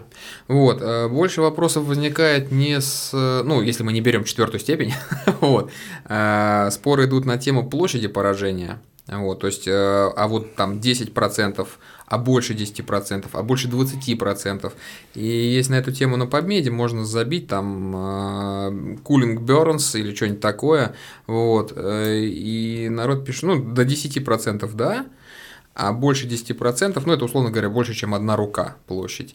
Там нету нормальных на эту тему исследований, и в принципе охлаждать можно, но только не типа снегом, льдом и так далее, а проточной водой. И нужно всегда помнить о том, что может развиться гипотермия. Вот. э, Поэтому охлаждать весь пациент должен находиться в каких-то теплых условиях, охлаждаемые исключительно локально ожоги. Которых Вот. наполовину тела. Ну, как-то вот. э, Мерим, да. Попутно засовываем градусник в задний проход. Не, ну в, в конце концов, если у нас есть под рукой вода с температурой тела нормальной, почему бы ей не... А Это отлично. Вот то, что да, то, что надо. Ну, Норма везде- термии будет достигнута. Да, да, везде э, Может делается быть, отдельный акцент, что э, и до 10% -то льдом не надо, вот, а больше 10%... Льдом вообще не Льдом надо. это травма, да, Продочной, проточной водой охлаждаешь, Да, и все, да. и нормально. У них там э, было несколько работ, ну, там воп- вопрос с э, вот этим двойным слепым плацебо-контролируемым. Ну тут сложно, Вот. да, ослепить сложно это исследование. сложно провести, э, и они там брали воду, условно говоря, 15 градусов. Вот. Ну, типа что? 15 градусами, в принципе, можно переохладить, особенно если большой процент. Просто вопрос больше теоретический, потому что обширные ожоги, ожоги это обычно ожоги пламенем на пожаре. Там нечем охлаждать. Ну, поэтому он, э, ситуация, когда обширный ожог и он глубокий, и на, можно охладить, это обычно какой-нибудь ребенок и елка, например. Ну, какое-то взаимодействие открытого пламени и маленького ребенка. И в такой ситуации, Ну, в принципе, в принципе, охлаждение это до прибытия скорой помощи это логичный вариант. Ну или ребенок и кастрюля. Ну, ребенок и кастрюля. Ну, потому это что взрослые начать- с кипятками иногда тоже взаимодействуют Да, интересно. Если начать это делать быстро, очень быстро, то можно, в принципе, и довести до степени там 3B4. Да, да. То это, ну, ос- непосредственно охлаждение реально работает. Если кто-то прям сразу сориентировался, схватил его, сунул под воду, э, то это может привести просто к облезшей коже в итоге. Ну, то есть, как бы сильно прогноз улучшить. Вот. Слушай, ну я на себе это как-то проверил, то есть э, это сначала за а, такой нормальный раскаленный глушитель схватился, ну и в течение там ближайших 15 секунд э, в холодной воде у меня рука И оказалась. Да, я тоже на себе это проверял. И там даже, ты знаешь, у меня кожа-то слезла. Кожа слезла, Да. но это не пузырь на всю ладонь Да, да, был, да, да, вот, а это такие, знаешь, как мелкие-мелкие с некрозом там каким-то. Да. Да, да. При том, что ну, глушитель прям там можно было до 3B подержать на нем. Сюжет, Ну, сюжет для трэш-ролика, да, который требуют подписчики. Ну, поэтому, да, Нет. нужно только обычно, если мы говорим, что у нас уже есть 3B4, то мы уже, значит, вовремя не охладили. Скорее всего, что-то пошло не так, и это уже какая-то ситуация нехорошая. Да. Ну да, наверное, Резонно. так. Вопрос больше из разряда поговорить теоретически.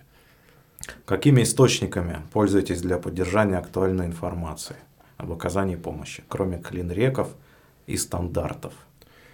Для скорой помощи, честно говоря, м, а скорая, значит, э, условия, в которых работает скорая помощь, они удивительно стабильны.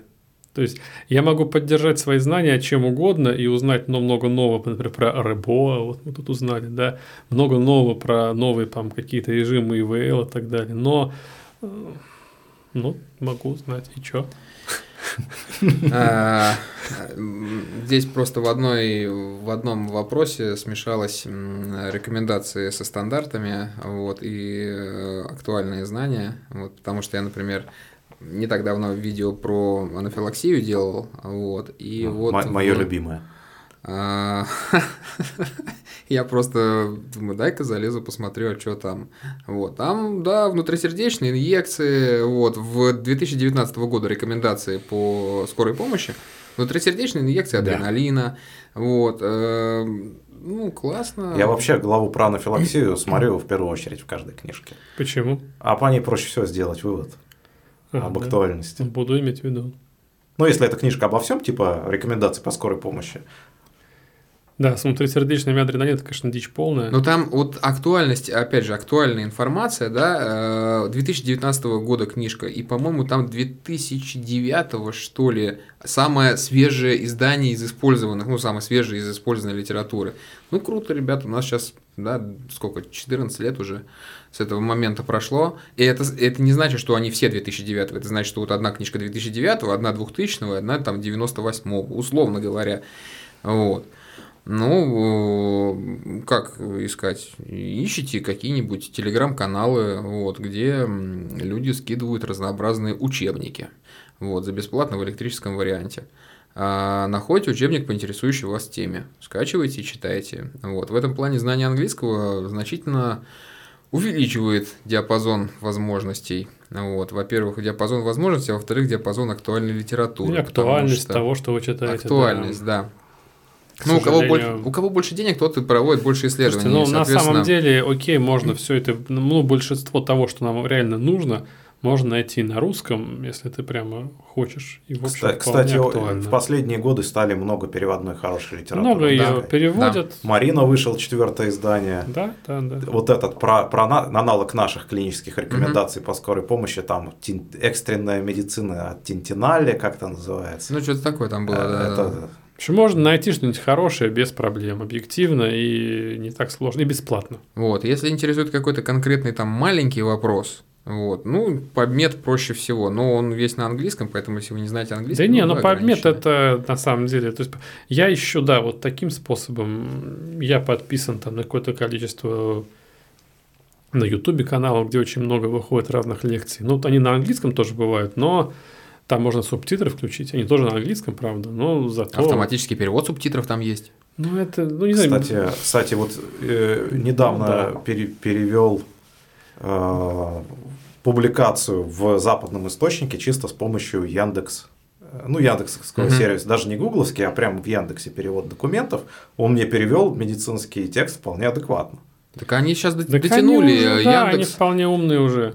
А есть э, Поэтому- варианты же сейчас, я вот просто пользуюсь обычно Гуглом, ну, мне просто так удобнее. А У Google переводчика точно есть тема, ты закидываешь туда э, прям файл PDF, пожалуйста. И И, там то оттуда же потом самое, да? качаешь Да. э, в русском варианте этот файл PDF. Да? Вот, можно так, да, поступать. А, Я, чё просто, я просто в импортозамещение хотел поиграть. А, ну, И, и это Можно, получилось. Да, можно, да, Да, да. Яндекс тоже адекватно переводит, А, поэтому... я можно всем этим пользоваться. к- там вот опять же с актуальной информацией нередко скидываю какие-то, ну и так, точнее так. а, Раньше с кроликом на канале про СМП я скидывал прям а, статьи использованные или учебники какие-то периодически по теме я закидывал в электронном виде. Вот, потом посмотрел статистику, понял, что это все просматривает, э, ну, условно говоря, там 10 человек, вот, из э, 5000 посмотревших э, ролик.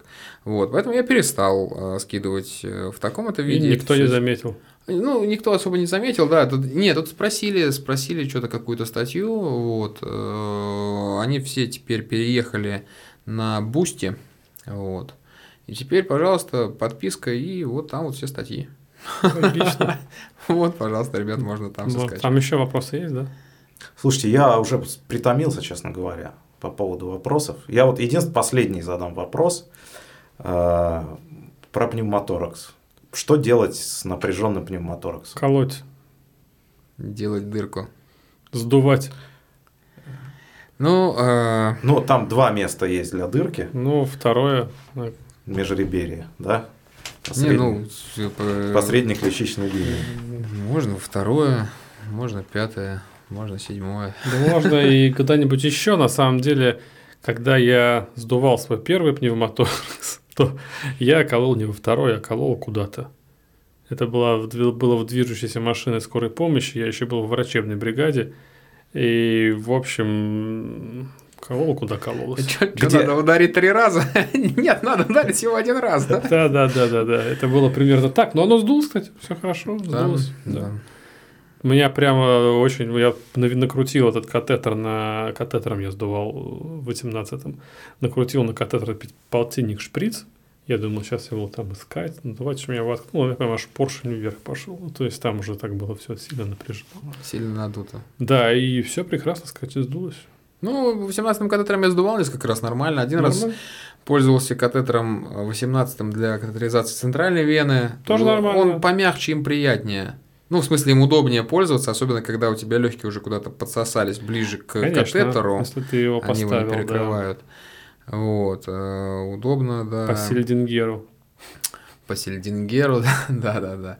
Вот, э, с именно э, непосредственно проделыванием дырки скальпелем, вот, я не занимался. Я на эту тему, к сожалению, один раз участвовал в Горкеке, вот, где эксперт от э, скорой помощи э, города во всеуслышание объявил, что э, на этапе скорой помощи э, медицинская помощь должна быть минимально достаточной. Вот. И вот эти ваши все дренирования, это избыточно. Ну, в смысле не дренирование, не дренирование а вот создание вот этих вот дырок. Угу. Вот. А, не-не-не, там конкретно разговор про дренирование был. Вот, да, он сказал, что дренирование это избыточно, а вот должно было быть пунктирование. То есть мы делаем пункцию оттуда и потом удаляем то, чем мы пунктировали. Вот, там даже разговор шел не про создание дырки скальпелем, то есть не про торакостомию. Вот так вот. И это человек, который, ну, по идее, должен был вот... Э, быть, быть носителем. Быть носителем добра. знамени, знамени добра истины, да, касательно скорой помощи. Вот. И я что-то после этого как-то у меня немножко глаз задергался. Я подумал, что несмотря на то, что я могу выполнить эту процедуру, пожалуй, э, я обойдусь э, катетером венозным. вот. Ну, он, к слову, этого зачастую бывает достаточно. Пока в тех ситуациях, в которых я оказывался, было достаточно. Ну, аналогично. Все тогда, коллеги, огромное вам спасибо. Наше время подходит к концу. Вам спасибо, что позвали. Вам спасибо, да. А, мы тогда будем заканчивать. Все, до свидания. До свидания. Всем счастливо.